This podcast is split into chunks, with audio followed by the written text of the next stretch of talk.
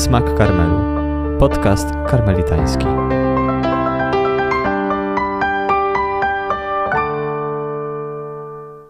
Witajcie. Jesteśmy nadal w naszej serii o ciele, cielesności, duchowości uwikłanej w ciało i kontynuujemy naszą miniserię o świecie zmysłów. Ostatnio temat wprowadzający, a dzisiaj będziemy już trochę bardziej wchodzić w konkrety konkretnych zmysłów. Jest z nami, podobnie jak poprzednio, ojciec Paweł Porwit. Witam, szczęść Boże. No i mamy do przejścia te pięć zmysłów, jak się je tradycyjnie wyróżnia, czy może coś więcej. Do tego jeszcze wrócimy pewnie innym razem. Ale zacznijmy może od tego zmysłu, który chyba jako pierwszy nam się narzuca, kiedy w ogóle myślimy o poznaniu zmysłowym. Mianowicie wzrok, przez który dociera do nas stanowczo najwięcej informacji. Zdaje się, że około 80%, jeśli dobrze pamiętam. Dokładnie, 80% to jest y, właśnie ten przekaz, który do nas dociera poprzez y, właśnie wizję, czyli to, co widzimy, to, na co patrzymy.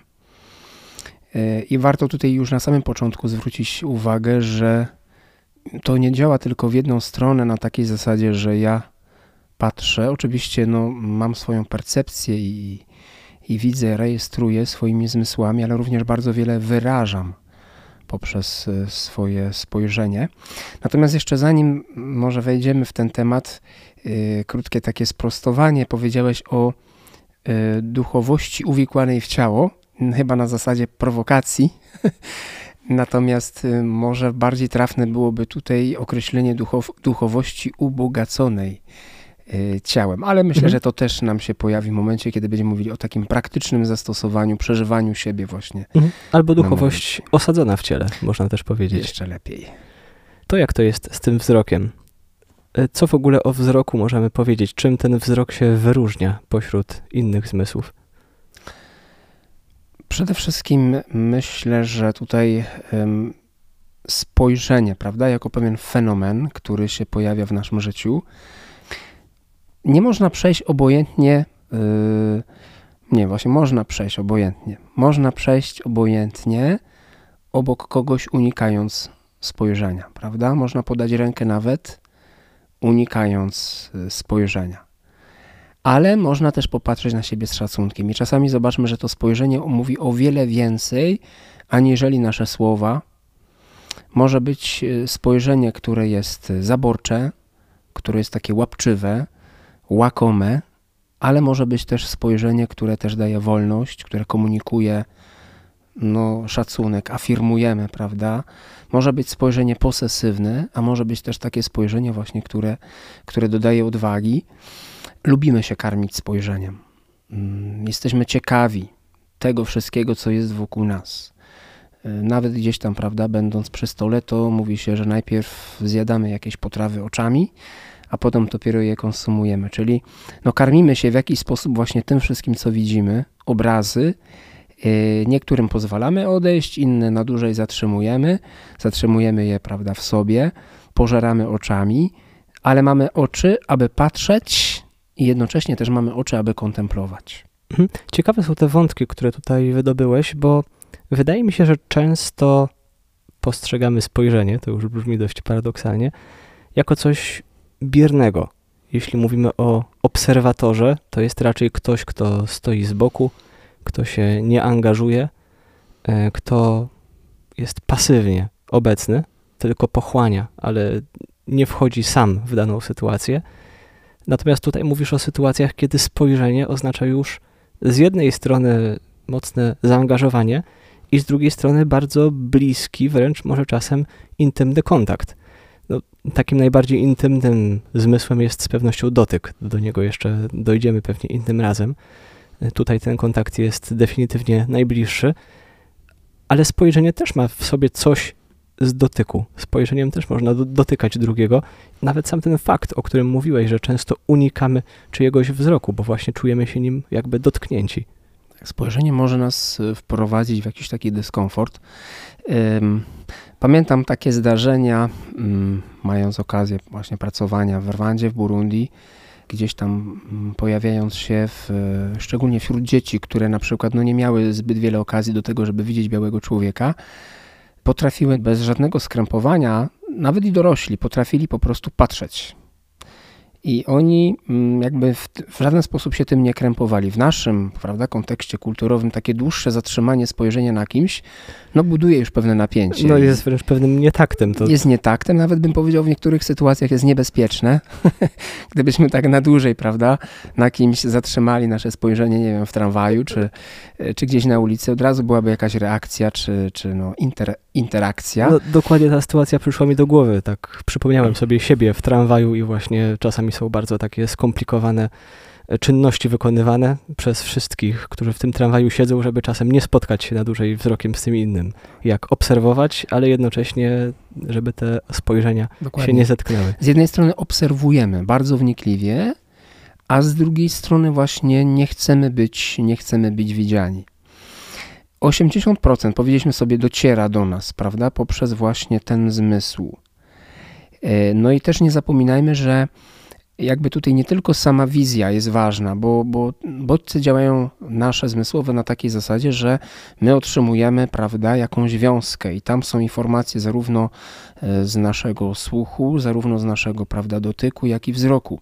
My sobie teraz to tak podzieliliśmy, prawda, i rozmawiamy osobno, natomiast jakby te, to nasze wchodzenie w kontakt z rzeczywistością zawsze jest związane z kilkoma zmysłami. Tam jest bardzo wiele parametrów. E, zobaczmy też to, że informacje łączą się, właśnie kojarzą z innymi doświadczeniami i tak naprawdę wtedy dopiero powstaje pewien obraz. Można sobie zrobić taki eksperyment i obejrzeć na przykład film bez muzyki. I ten obraz jest bardzo płaski, powiedzielibyśmy. To właśnie dźwięk nadaje właśnie pewien ładunek emocjonalny i tak dalej. Myślę, że tutaj też ważne jest, żeby umieć zobaczyć spojrzenie, osadzić w całym kontekście tej naszej galaktyki, prawda, zmysłowej, a jednocześnie zobaczyć, ile tu jest parametrów. Widzimy światło, widzimy kolory, widzimy kształty, e, widzimy harmonię, widzimy proporcje. E, widzimy w jaki sposób też małe dziecko, na przykład, które też rozwija w sobie e, ten zmysł, na początku nie jest w stanie śledzić obiektu. Dopiero gdzieś tam potem wyłania się taka umiejętność e, wyodrębnienia pewnych obiektów, śledzenia pewnego obiektu, widzenia pewnej głębi, wyczuwania też, prawda, odległości. To wszystko się w człowieku, prawda, dokonuje. My to przeżywamy w sposób bardzo nieświadomy, Natomiast y, te podstawowe możliwości widzenia właśnie też zależą od, od, od, naszej wrażliwości, od takiego dostrajania. No dzisiaj optyka też bardzo wiele nam mówi na ten temat. No i, no i sam fakt tego, prawda, że, że jakby to wszystko jest w sobie skoordynowane. Nie mamy dwóch obrazów, chociaż mamy parę oczu i, nie oglądamy tego, tej rzeczywistości na zasadzie takich, prawda, dwóch ekranów, ale powstaje nam no jedna, jeden taki impuls wizualny. No, ogromna też część pracy naszego mózgu to jest właśnie przetwarzanie tych bodźców, które do nas docierają przez oczy. Ze spojrzeniem jeszcze jedna rzecz mi przychodzi do głowy, też myślę, że dość ciekawa. No mówi się, że oczy są bramą duszy i faktycznie, gdybyśmy tak mieli określić, gdzie znajduje się to moje ja, ten ośrodek świadomości, no bo wiadomo, jesteśmy swoim ciałem, e, całe ciało tworzy mnie, ale jednak jakoś tak spontanicznie umieszczamy siebie tak troszeczkę za tą linią oczu. I patrząc w oczy, mamy poczucie, że patrzymy właśnie najgłębiej jakoś na drugą osobę, że sięgamy do jej duszy. Tak jakby dusza znajdowała się gdzieś tam mniej więcej w zatokach, które gdzieś w czaszce się znajdują. Bardzo się ze swoim wzrokiem utożsamiamy.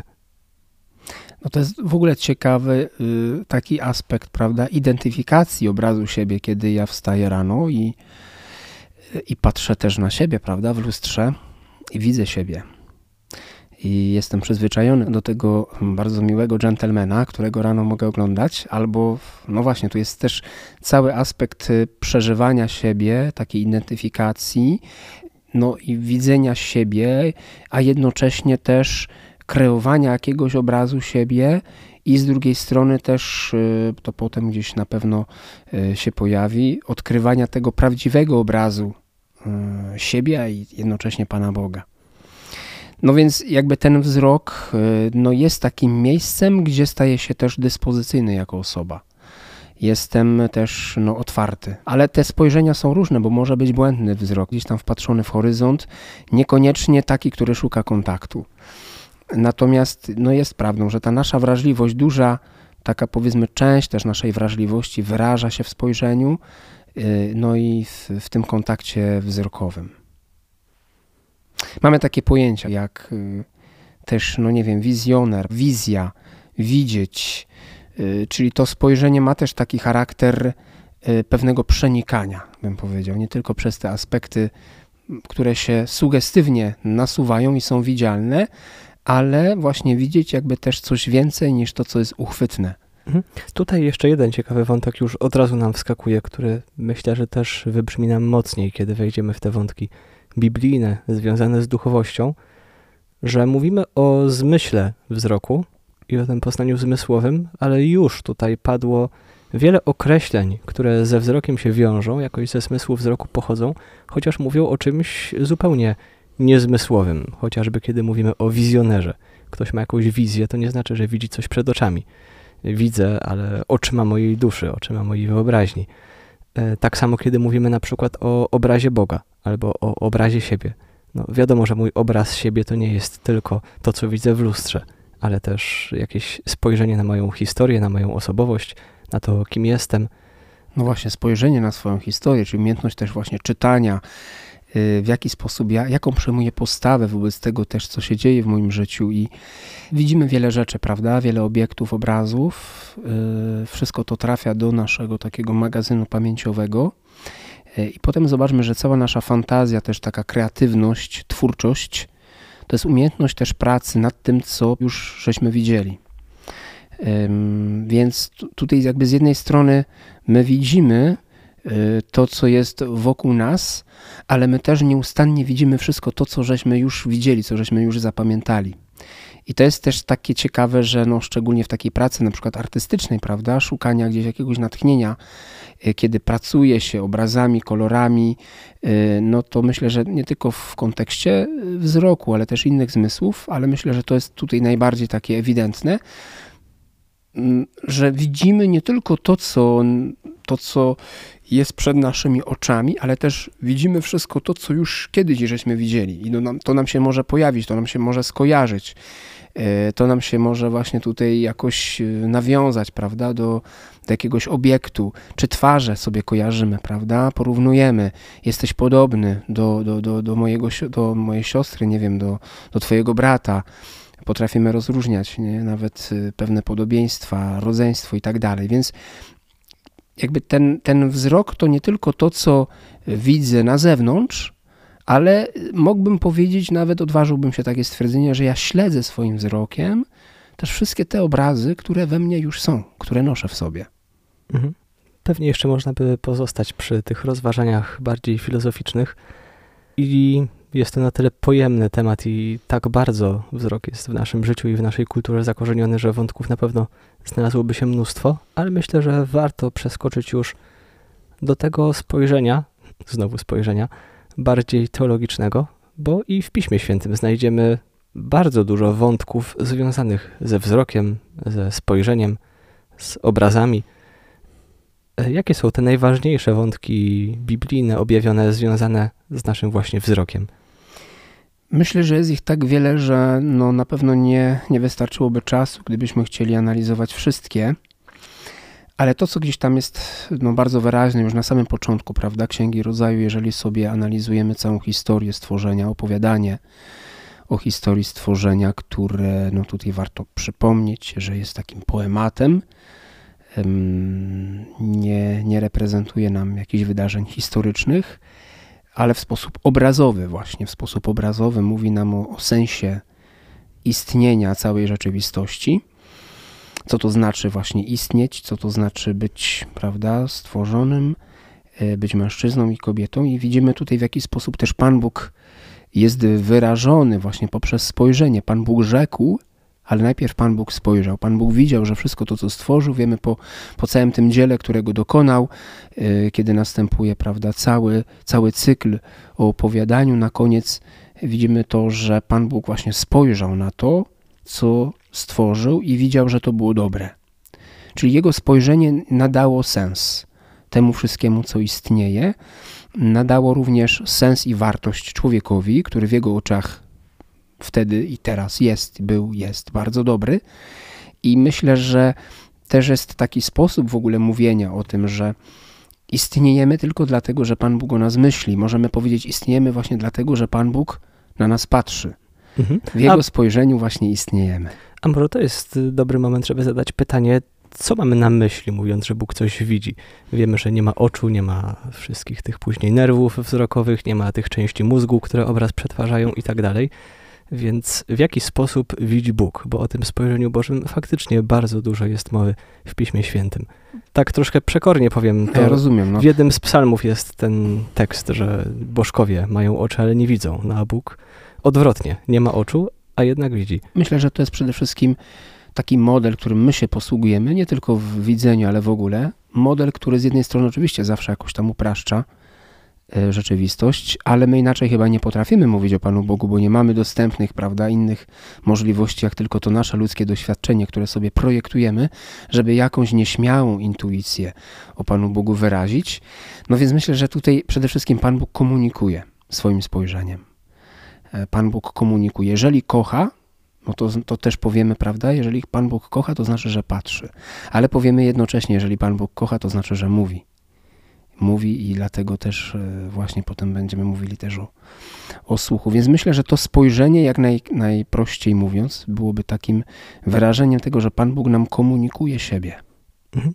Myślę, że tutaj ważne też jest powiązanie spojrzenia z pewną uważnością na to, co patrzę, bo mówiłeś wcześniej, że można błądzić wzrokiem że ten wzrok może być taki błędny. Yy, no kiedy... ty tak patrzysz teraz na mnie tak przenikliwie, nie wiem gdzie schować moje spojrzenie. E, chodzi mi o to, że ten wzrok błędny jest właśnie wzrokiem pozbawionym uważności na to, na co się patrzy. No i to Boże spojrzenie byłoby czymś właśnie przeciwnym, że Boże spojrzenie oznacza też, że Bóg jest nieustannie zaangażowany, uważny. I to jest zaangażowane w sposób taki precyzyjny, prawda? To nie jest spojrzenie chaotyczne, to nie jest takie spojrzenie, które jest rozproszone, ale to jest, to jest takie spojrzenie, które jest bardzo ukierunkowane. Mhm. Ukierunkowane, chociaż obejmujące wszystko. wszystko. Pan Bóg jest ukierunkowany na wszystko. Mhm. No więc na pewno oczywiście tutaj ten aspekt y, z Księgi Rodzaju nam bardzo, bardzo wiele mówi. To opowiadanie właśnie o, o stworzeniu. Ale też potem pojawiają się bardzo ciekawe wątki, ponieważ wiemy oczywiście, że w Starym Testamencie Izraelici, no nie można było, prawda, Pana Boga e, zobaczyć, tak jak nie można go, prawda, dotknąć i tak dalej. No więc y, był zakaz sporządzania jakichkolwiek podobizm. Zresztą na tym też później polega dramat Izraela, który właśnie nie sporządzał jakichkolwiek bożków, y, a kiedy oddalał się od Pana Boga, wiemy, że też byli niesamowicie nękani taką pokusą, żeby mieć jakkolwiek wyobrażenie, prawda, y, to mm, jakieś takie namacalne wyobrażenie na temat Pana Boga, czyli w jakiś sposób no, redukować tę jego tajemnicę. Widzimy to, że y, upadek pierwszych ludzi też był tutaj wyrażony właśnie w taki sposób, poprzez jakby zachwianie tej równowagi w spojrzeniu. Najpierw yy, niewiasta widziała, prawda? Zobaczmy, że spojrzenie też może nas mylić. My, my często możemy, jakby poprzez y, wzrok nawiązuje się pierwszy kontakt, ale weryfikujemy pewne y, rzeczy dopiero właśnie poprzez, kiedy się zbliżamy, kiedy słuchamy, kiedy dotykamy. Y, no i ten owoc ze wszystkich drzew, które były właśnie w, w ogrodzie, nadawał się do, do jedzenia. Był widziany przez niewiastę jako taki bardzo atrakcyjny owoc. I zobaczmy, w jaki sposób też niewiasta jest skuszona. Wąż mówi: Otworzą się wam oczy, i tak jak Bóg będziecie znali dobro i zło. I wtedy niewiasta spostrzegła, że drzewo to ma owoce dobre do jedzenia i jest ono rozkoszą dla oczu. Ale kiedy spożyli, otworzyły im się obojgu oczu i poznali, że są nadzy, czyli mieli jakąś wiedzę, której nie potrafili zintegrować. Mhm jakby czegoś się nauczyli, dowiedzieli, ale wcale to nie służyło ich dobru. Dalej, co, co się dzieje? Widzimy, że mm, unikają takiego też bycia widzianym przed Pana Boga, czyli jakby to, to, to spojrzenie, dobre spojrzenie Pana Boga, które nam komunikuje, że jesteś wartościowy i kochany, zaczyna im przeszkadzać, chowają się. No, ja w ogóle nigdy nie patrzyłem od tej strony na ten fragment, ale on jest wręcz przesycony wzrokiem w bardzo różnych aspektach i od różnej strony. Oni się chowają, to widzimy, że prawda, to jest jakby no, nieustanna taka wymiana spojrzeń. Yy, na początku to są te, to, to, później też zobaczymy w tej dynamice pieśni duchowej, kiedy to są jakby no w tym dynamice zakochania, to są spojrzenia, które wzajemnie się poszukują. Tutaj już tego nie ma po fakcie grzechu. Unikają spojrzenia, chowają się, nie potrafią nie tylko i wyłącznie mm, właśnie pozwolić Panu Bogu na siebie patrzeć, ale też nie potrafią na siebie ze wzajemnością patrzeć. Tak jak patrzyli wcześniej. Mhm. To, to ich krępuje. To tutaj nasuwają mi się od razu dwa pytania. Właśnie po pierwsze, dlaczego uciekają przed tym wzrokiem Bożym? Dlaczego nie chcą być widziani? I drugie pytanie, co się zmieniło w ich wzroku? Właśnie w jaki sposób patrzyli wcześniej i w jaki sposób zaczęli patrzeć po grzechu? Troszkę upraszczając, nie chcą być widziani, ponieważ przypuszczają, osądzają, że Pan Bóg no już nie gra w tej samej drużynie, prawda? Czyli nie potrafią tego spojrzenia odczytać. Tutaj kojarzy mi się też fragment z Ewangelii Jana, który niedawno przywołałem w jednym z y, odcinków, o tym, na czym polega sąd. Jan wrzuca niejako to rozważanie do rozmowy z Nikodemem, że sąd polega na tym, że światłość przyszła na świat, ale ludzie bardziej umiłowali ciemność, bo ta światłość tutaj już bardziej to interpretuje była dla nich zbyt rażąca, zbyt odsłaniała tą ciemność, która jest w nich. I dlatego poczuli potrzebę, żeby przed tym światłem uciec, żeby się jakoś przed nim schronić. To może być dobry kierunek, bo oni nie widzą siebie już takimi, jakimi widzi ich Pan Bóg. Czyli nie widzą w sobie tylko i wyłącznie piękna i dobra, widzą inne aspekty, i, wy, I teraz tak, projektują to swoje spojrzenie na spojrzenie Pana Boga. Czyli tak, jeżeli ja patrzę na Ewę, yy, albo patrzę, Ewa patrzy na mnie, prawda, na Adama, i już nie potrafi już patrzeć w sposób wolny i bezinteresowny, ale tam zawsze pojawia się jakaś doza interesowności, jakiejś koniunktury, to oni jakby to swoje wzajemne spojrzenie projektują na Pana Boga i myślą, że Pan Bóg również w ten sposób na nich patrzy, więc y, chowają się, nie chcą być, prawda, jakimś przedmiotem takiej, prawda, interesownej obserwacji. Czyli oni tracąc tę zdolność patrzenia na siebie takimi, jakimi byli, stracili również tę zdolność, aby mm, no, móc mm, pozwolić sobie na ten komfort, na to szczęście przebywania właśnie w promieniach spojrzenia Pana Boga. Więc, więc chowają się, pojawia się to, co moglibyśmy nazwać wstydem, prawda? Tylko, że ten wstyd jakby im do niczego w tym momencie już tutaj nie służy. Mhm. No właśnie, bo ten wstyd w tym momencie jawi się jako taka rzeczywistość bardzo negatywna, jako skutek grzechu, tak zresztą jest przedstawiony w Piśmie Świętym, stąd ten obraz nagości, którą nagle Adam i Ewa po grzechu odkryli i tych skór, które Bóg z litości im daje, żeby się mogli nimi okryć. To jest też ciekawe, bo ja słyszałem o takim komentarzu, gdzie Pan Bóg gdzie jest powiedziane, że właśnie Pan Bóg, oni sobie sporządzili takie bardzo prowizoryczne, e, prowizoryczne odzienie, prawda, z tych listków figowych, natomiast Pan Bóg dla nich sporządził prawdziwe odzienie ze skóry i w tym odzieniu razem z nimi wyrusza na wygnanie. Tam jest bardzo pozytywne przesłanie, jeśli chodzi właśnie o obraz Pana Boga. Natomiast wstyd właśnie pojawia się. Nie potrafią siebie zaakceptować, nie potrafią na siebie patrzeć takimi, jakimi jakimi są dla siebie, nie potrafią siebie nawzajem przyjąć, to doty dotyka czegoś bardzo głębokiego, najpierw właśnie w mężczyźnie i w kobiecie, bo nie potrafią być dla siebie, nie potrafią być darem, ponieważ mm, no, nie odczytują siebie w sposób pozytywny. No ale jak popatrzeć tutaj na wstyd? Bo z jednej strony wstyd jawi się jako coś negatywnego, jako skutek grzechu, z drugiej strony, jeśli mówimy o człowieku bezwstydnym, to też bynajmniej nie jest to komplement. Wstyd na pewno jest czymś, co się właśnie pojawia w momencie, kiedy jest to coś, co nas chroni, prawda? Pojawia się wstyd. No, wstyd ma taką funkcję, zabezpiecza naszą jakąś taką intymność, prywatność. Z jednej strony ten wstyd ma taką funkcję ochronną, ale taka funkcja ochronna jest nam potrzebna właśnie dlatego, że my, nie potrafimy siebie przyjąć w pełni. My byśmy nie potrzebowali wstydu, prawda? Gdybyśmy w sposób naturalny gdzieś tam mieli taki y, do końca pozytywny obraz samych siebie. Karol Wojtyła w, w, w znanej publikacji Miłość i Odpowiedzialność przeprowadza taką właśnie ana, e, analizę wstydu, y, gdzie pokazuje, że jakby zobaczmy, co nas, co, co absorbuje ten wstyd. Następuje w momencie, kiedy, kiedy miłość dojrzewa w relacji oblubieńczej, ten wstyd zostaje zaabsorbowany. Jeżeli jest dojrzała miłość, zobaczmy, że w tym najbardziej intymnym spotkaniu, jakie może się dokonać między mężczyzną a kobietą, tam nie wyobrażamy sobie, żeby był jakiś element wstydu. Oczywiście można to przeżywać w sposób problematyczny, ale yy, no, ideałem takiej dojrzałej miłości jest umiejętność przyjmowania siebie w, z każdym aspektem. Więc zobaczmy, że takim ideałem właśnie jest to, yy, aby ten wstyd zostaje zaabsorbowany przez miłość. Czyli jeżeli tam, gdzie właśnie nie ma miłości, tam jest wstyd. I teraz dalej, idzie dalej Karol Wojtyła, mówiąc, że ten wstyd w tym momencie on znika, już go nie ma pomiędzy mężczyzną a kobietą, ale on pojawia się między tą parą a otoczeniem.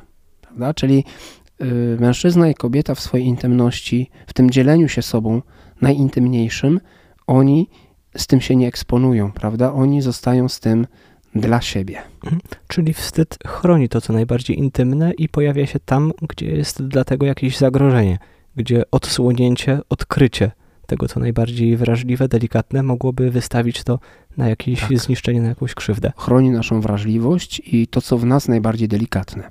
Mhm. Przeskoczyłbym tu już do kolejnego wątku biblijnego, który też bardzo mocno wychodzi, czy w Piśmie Świętym, czy później też w różnych tradycjach duchowości, mianowicie kwestii oglądania Boga. Tutaj znowu dotykamy jakiejś rzeczywistości, która bardzo mocno wiąże się z tą metaforą wzroku, spojrzenia. Mówię metaforą, no bo znowuż Boga jako takiego nie można oglądać naszym wzrokiem, a jednak od początku w zasadzie w Piśmie Świętym jest to bardzo mocne.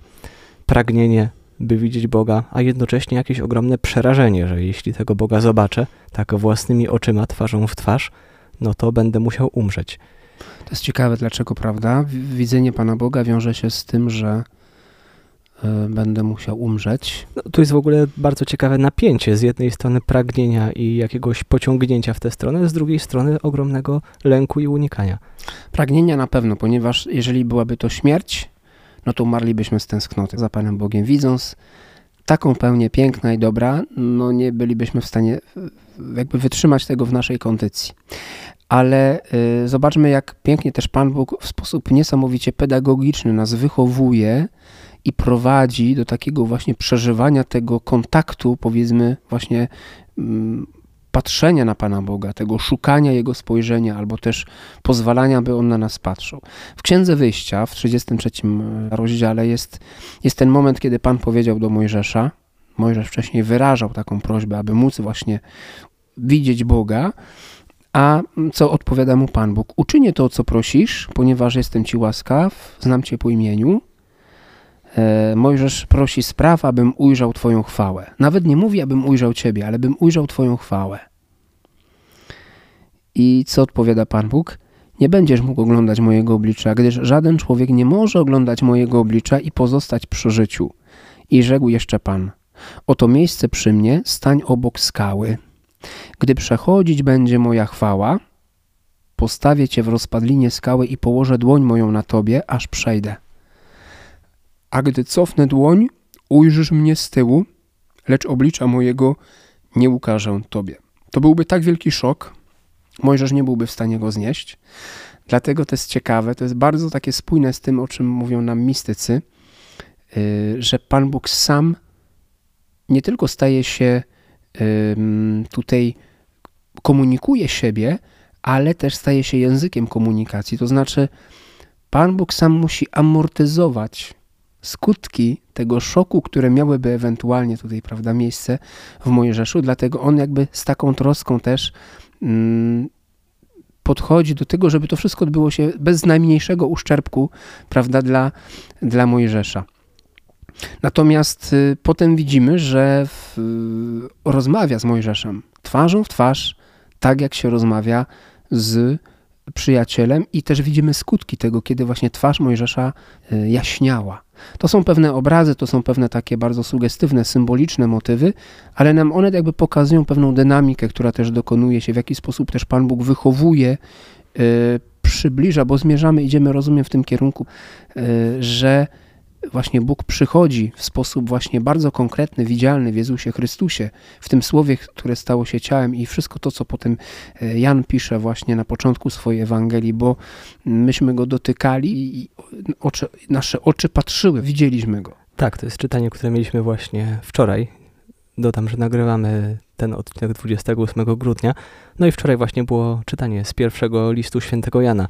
Dla mnie też to było niesamowite, jak bardzo Jan kojarzony z tą Ewangelią najbardziej taką duchową, mistyczną, wzniosłą, jak mocny akcent kładzie na poznanie zmysłowe i on tam prawie do wszystkich zmysłów się odwołuje, że ten, którego oglądaliśmy naszymi oczami, y, którego słyszeliśmy naszymi uszami, którego dotykaliśmy, y, Jan jest tak jakby zafascynowany tym poznaniem zmysłowym, oglądaniem, słyszeniem, dotykaniem tego, który jednocześnie był człowiekiem i samym Bogiem.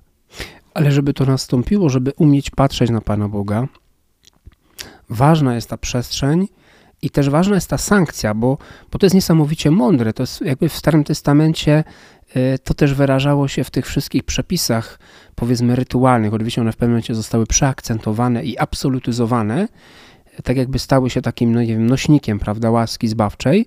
Natomiast tam jest pewna mądrość, tam jest taka intuicja, która też nam mówi o tym, że nie ma nic proporcjonalnego do tego, co mogłoby nam tak naprawdę odsłonić tajemnicę, prawda? Reprezentować Pana Boga.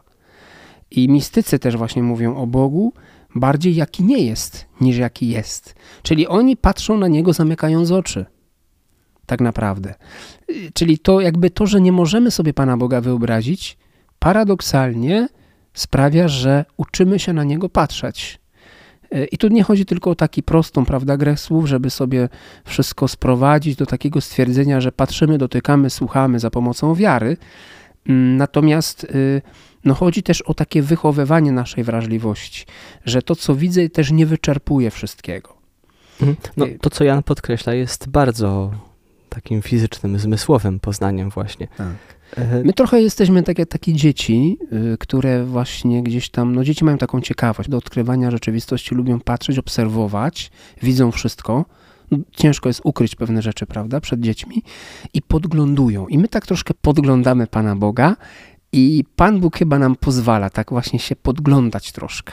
Mhm. Cieszę się, że ten wątek Chrystusa już tutaj wybrzmiał, no bo to jest w zasadzie rzecz kluczowa, to jest ta rewolucja można powiedzieć, która się dokonuje pomiędzy Starym i Nowym Testamentem, że ten Bóg, który w Starym Testamencie był postrzegany jako absolutnie nieoglądalny, którego nie da się oglądać i nie umrzeć, w Nowym Testamencie, w Chrystusie, no właśnie sam stał się widzialny.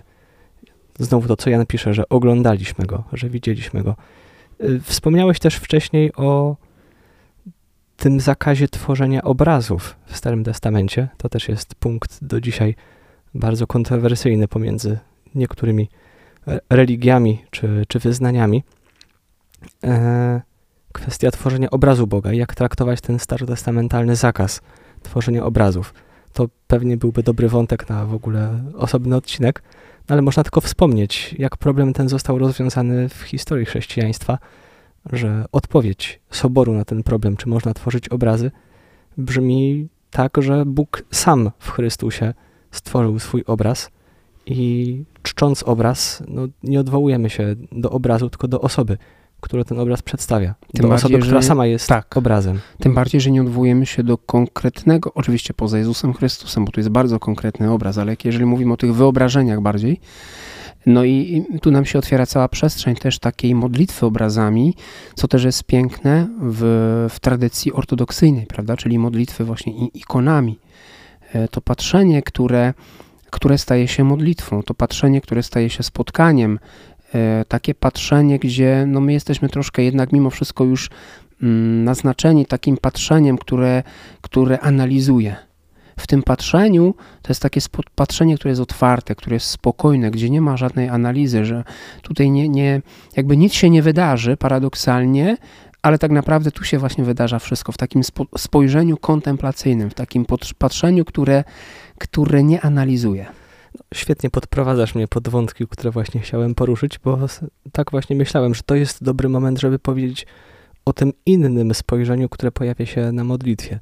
Tym spojrzeniu, które właśnie nie jest analizą, nie jest rozkładaniem tego, co oglądamy na czynniki pierwsze, ale jest, no właśnie, prostym spojrzeniem, przyjmowaniem tego, co przede mną, co jest obecne, tym, co właśnie określamy jako kontemplację. No wystarczy nawiązać, prawda, do definicji modlitwy, którą mamy w katechizmie.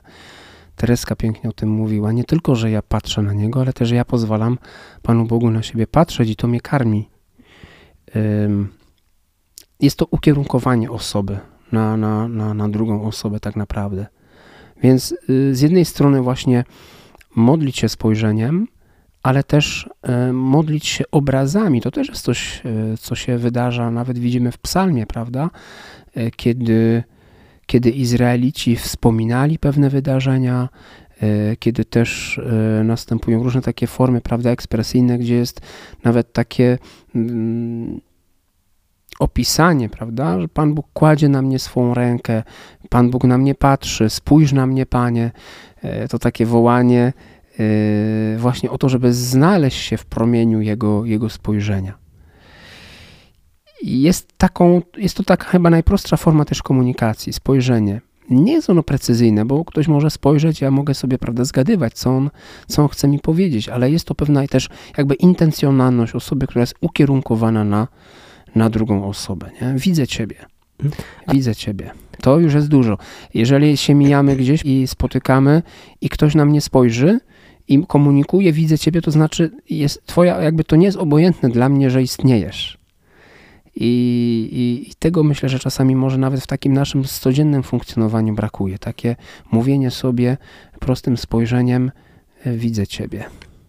Mhm. A co to znaczy patrzeć na Boga na modlitwie? No, jest to może bardziej oczywiste, kiedy mamy przed sobą jakiś obraz, albo nawet podczas adoracji Najświętszego Sakramentu, kiedy fizycznie siedzimy przed monstrancją być i dla patrzymy Pana na Boga. nią. Być dla Pana Boga. Patrzeć na, na Niego to znaczy być dla Niego, bo, bo jeżeli ja na kogoś patrzę, e, no to właśnie to jest jakby moja dyspozycyjność w tym momencie. Jakby nic innego, rezygnuję z innych obrazów.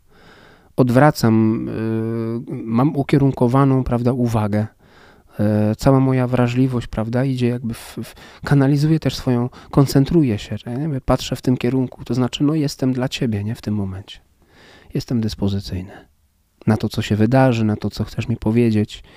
I też, no, no wiara, mówimy, prawda, że to patrzymy z wiarą, yy, wspominamy z wiarą, patrzeć z wiarą na to, co się dzieje, prawda, w moim życiu, na to, co się dzieje w kościele, w mojej rodzinie, na pewne wydarzenia. Ten wzrok jakby obejmuje nie tylko jakiś konkretny obiekt, ale właśnie jest takim spojrzeniem na to wszystko, co się, co się wydarza we mnie i w mojej historii. Spojrzenie też może być takim troszkę, no, mm, można grać, prawda? Spojrzeniem, tak jak można manipulować, też można tutaj. Mm, spojrzenie może być uwodzące. Spojrzenie może też jakby koncentrować na, E, na siebie. No i też spojrzenie może mnie zamknąć w kręgu właśnie w takim, w takim obrazie e, samego siebie. No tutaj znamy wszyscy motyw narcyza. E, kim był narcyz? Tym młodzieńcem, który żył sobie w lesie. Wszystkie boginie się w nim kochały, bo był piękny, bo był atrakcyjny. No i w pewnym momencie tak się zapatrzył w siebie, że się zakochał. Zakochał się w sobie, w swoim spojrzeniu nie potrafił jakby widzieć innych rzeczy, już, już jakby to dla niego nie istniało, do tego momentu, że umarł, patrząc na siebie samego. Nie? Zakochał się sam w sobie. Mhm. Mówiliśmy wcześniej o tym spojrzeniu zranionym przez grzech, spojrzeniu, które pojawia się e, po tej scenie upadku w Księdze Rodzaju, a patrząc od drugiej strony, w jaki sposób zmienia się nasze spojrzenie podczas modlitwy, wskutek modlitwy? wskutek patrzenia na Boga, bycia z Bogiem? No myślę, że wychodzimy z takiej błędnej logiki tego patrzenia na siebie w sposób deficytowy, bo mimo wszystko myślę, że e, gdzieś tam niesiemy w sobie taki ciężar, patrzymy bardzo często z perspektywy no, swojej grzeszności i widzimy w sobie, no, nawet jeżeli to nie rzuca się jako pierwszy motyw, no gdzieś tam jest zawsze obecne. Widzimy siebie w sposób taki właśnie deficytowy bo nie jestem taki, bo czegoś mi brakuje. Natomiast myślę, że to jest to spojrzenie, które jakby zmienia moją lokalizację w takim sensie, że no jestem na wygranej pozycji. Nie jestem na przegranej pozycji, ale jestem na wygranej pozycji. Czyli tak naprawdę my się uczymy odczytywać na sobie to dobre spojrzenie, które było w momencie stworzenia i jest cały czas, bo Pan Bóg na nas patrzy i mówi właśnie, że, że jest to wszystko dobre. Oczywiście to spojrzenie też pomaga mi zobaczyć swoją słabość. To też słyszeliśmy o tym, prawda, dzisiaj w, e, w czytaniu, w pierwszym czytaniu ze świętego Jana, e, gdzie jest mowa o tym, że mm, właśnie gdybyśmy mówili o tym, że nie mamy grzechu, to nie ma w nas prawdy. Ale grzech możemy zobaczyć właśnie dlatego, że jesteśmy w świetle tego spojrzenia. Tylko teraz trzeba umieć na ten grzech spojrzeć, żeby to nie było takie spojrzenie autodestruktywne, bo też można się na tym, na tym zafiksować. Mhm. Tutaj jeszcze kojarzy mi się scena z księgi Samuela, scena powołania Dawida na króla, kiedy Samuel przychodzi do Jessego. No i tam padają takie słowa w odniesieniu do Dawida, który bynajmniej nie wyróżniał się jakoś pozytywnie spośród innych braci no, wzrostem, urodą, siłą, tak. No i tam padają takie słowa, że nie tak jak widzi człowiek, widzi Bóg, bo człowiek patrzy na to, co jest na zewnątrz, a Bóg patrzy w serce. I to jest chyba też jakiś bardzo istotny element. Z jednej strony spojrzenia Boga, z drugiej strony to tego spojrzenia, które pojawia się wskutek modlitwy, zdolność do spojrzenia głębiej i na to dobro, które jest być może gdzieś głęboko ukryte, zakopane, które może nie miało okazji się rozwinąć, ale jest obecne, zostało gdzieś przez Boga zaszczepione i cały czas czeka na rozwinięcie. Być może na kogoś, kto właśnie dostrzeże je i pozwoli mu się rozwinąć. No my często, znaczy my nie jesteśmy inaczej w stanie patrzeć jak aspektowo. Czyli widzimy jakiś aspekt osoby, czyli jakby nigdy nie widzimy tej całości, tego powiedzmy tego, co mnie tak najgłębiej, najprawdziwiej definiuje, tam gdzie jestem najprawdziwszy jako taki. Zawsze to jest w jakimś aspekcie widzę siebie, w jakimś świetle widzę siebie. Myślę, że to był też no, problem, prawda, tego narcyza, który nie był w stanie też odkryć siebie takim, jakim był i jakby szukał tego piękna, bo on się zakochał, ale on też mm, wiemy, że w tym mechanizmie zakochania to jest też kwestia takich potrzeb, które się uruchamiają, więc y, no myślę, że to jest właśnie takie spokojne odrywanie tego spojrzenia od siebie, takiego deficytowego i przyjmowanie tego spojrzenia Pana Boga. Ale z drugiej strony też uczenie się patrzenia na Pana Boga, czyli no, odkrywanie tej prawdy, że On jest dla mnie wszystkim, a ja jestem wszystkim dla Niego. Mówiliśmy o tym spojrzeniu, które zmienia się na modlitwie, wskutek modlitwy, ale w jaki jeszcze sposób można nad tym spojrzeniem pracować? W jaki sposób formować nasze spojrzenie, zdolność patrzenia? Zarówno w tym wymiarze właśnie fizycznym, zmysłowym, jak i bardziej duchowym, metaforycznym najpierw przede wszystkim świadomość, prawda, że wszystko to, na co patrzę, to w jakiś sposób też no, wpływa, prawda, na mnie, zostaje we mnie. No dzisiaj to jest, żyjemy w takim świecie ikonosfery. Yy, myślimy nawet obrazami, to już teraz myślimy obrazami, to już nawet nie formułujemy, prawda, jakichś refleksji, tylko tak jakby myślimy trochę na skróty, posługujemy się i takim językiem obrazowym, ikonami. Yy, no więc zobaczmy, że wszystko to, na co patrzę, w jakiś sposób też mnie naznacza i we mnie zostaje. Więc z jednej strony jest to kwestia takiego mądrego filtrowania, prawda, tego, co jest obiektem mojego spojrzenia, a z drugiej strony też praca nad jakością spojrzenia, aby nie patrzeć powierzchownie, aby też to spojrzenie, mm, no właśnie, było takim dobrym spojrzeniem, uczyć się takiej bezinteresowności, um, uczyć się też da, dawania sobie te, no, czasu, prawda, na to, aby patrzeć i myślę, że no tutaj są um, takie proste momenty też do wykorzystania, kiedy, e, kiedy też no często to nasze patrzenie też jest zmęczone, bo posługujemy się naszym wzrokiem, pracujemy, prawda? E, szukamy jakiejś informacji, nie wiem, czytamy coś. Natomiast na ile w moim życiu jest takich chwil, kiedy mogę podarować moim oczom takie spojrzenie, które no nie jest e, zobligowane do czegoś, wolne spojrzenie. Nie? I tu myślę, że taki prosty kontakt e, bycia z drugim człowiekiem, też bycia w, w otoczeniu natury, mm, jakieś też kształtowanie w sobie takiej wrażliwości, patrzenia na obrazy, na ikony, jakby ten świat też odsłania przed nami niesamowitą, niesamowite bogactwo. Tutaj myślę, że ktoś, kto się tym zajmuje bardziej tak profesjonalnie, mógłby nas wprowadzić głębiej, prawda, w temat. No więc myślę, że też taka umiejętność ucieszenia się tym, co widzę, zatrzymania się trochę na dłużej, e, ucieszenia się i, i, szukania właśnie takiego odniesienia też w tym, co się, co się, na co się patrzy do Pana Boga. Zbliżamy się już do końca, więc może jeszcze takie ostatnie pytanie. W jaki sposób kształtować to właściwe spojrzenie na siebie? Czy poprzez jakąś autoanalizę, czy poprzez wiedzę psychologiczną? Jak najlepiej kształtować ten obraz siebie, szukać tego spojrzenia właśnie, w jaki sposób Bóg na mnie patrzy?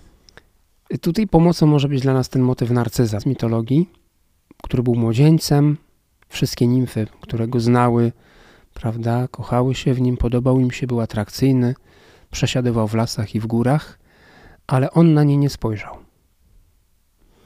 Ponieważ był zajęty właśnie rozrywką łowami, mm, natomiast właśnie to kochał. Kochał łowy i nie chciał słyszeć o innej miłości, czyli on tak naprawdę nie szukał miłości w relacji. E, nie szukał relacji, nie szukał kontaktu, był skupiony na sobie. I dlatego w pewnym momencie, prawda, kiedy się nachylił, e, żeby napić się wody, zobaczył w lustrzanym odbiciu właśnie swoją własną twarz, zdumiał się swą pięknością. Ale my wiemy, że my nie możemy sobie zakomunikować. To nie jest kwestia autoanalizy czy jakiejś tam autosugestii, że ja sobie powiem, że jestem dobry, że jestem piękny, ale to się otrzymuje. To się otrzymuje w relacji. Więc y, myślę, że tutaj też taka umiejętność karmienia się tym, co mi będzie komunikować, prawda, że jestem wartościowy e, i, i dobry. I też taka umiejętność odrywania spojrzenia od siebie, od takiego narcystycznego spojrzenia. Zresztą to jest ciekawe, bo, bo ten narcyz, nawet tak gdybyśmy sobie analizowali, prawda, to słowo, od tego pochodzi słowo właśnie narko, narkotyk, narkomania. E, to jest właśnie to zaburzenie jakby tutaj, które się też, jakby czasami szukamy takiego świadomego zaburzenia, żeby sobie podbudować ten obraz wizji samej siebie, samego siebie. Anoreksja, weźmy sobie przykład anoreksji, to nie jest zaburzenie, prawda, jakiegoś na przykład y, układu pokarmowego, tylko to jest zaburzenie w postrzeganiu siebie. I, i, I, to się nie leczy na zasadzie, mm, nie wiem, wspomagania układu trawiennego, ale pracuje się nad tym wymiarem właśnie spojrzenia na siebie. Więc myślę, że tu jest y, cała taka y, przestrzeń do tego, żeby się wychowywać i patrzeć na siebie tak, jak patrzy na mnie Pan Bóg. Mhm. Powiedziałeś, że to poznanie siebie dokonuje się w relacji i myślę, że to w zasadzie może być puenta naszego odcinka. Wracamy tutaj do świętej Teresy i tego, co pisała o pokorze, że pokora to jest coś, co cały czas nam towarzyszy i cały czas towarzyszy modlitwie i cały czas w ramach naszej modlitwy się rozwija, ale że ta pokora prawdziwa no jest właśnie wtedy, kiedy patrzymy na siebie wobec Boga. Nie kiedy wpatrujemy się w siebie, w swój grzech, w swoje upadki, ale kiedy patrzymy w Niego i w ten sposób poznajemy siebie. Więc na dzisiaj to chyba wszystko. Yy, jeszcze wrócimy do tych wątków zmysłowych. I myślę, że ojciec Paweł nadal będzie naszym przewodnikiem, mam taką nadzieję. Będę towarzyszem, bo sam odkrywam. A póki co dziękuję bardzo za dzisiejszą rozmowę. Dziękuję również. I do usłyszenia w kolejnym Do usłyszenia, bo chyba kolejnym razem będzie o Słuchu. słuchaniu. Więc tak. To... Usłyszymy się jeszcze. Smak Karmelu. Podcast karmelitański.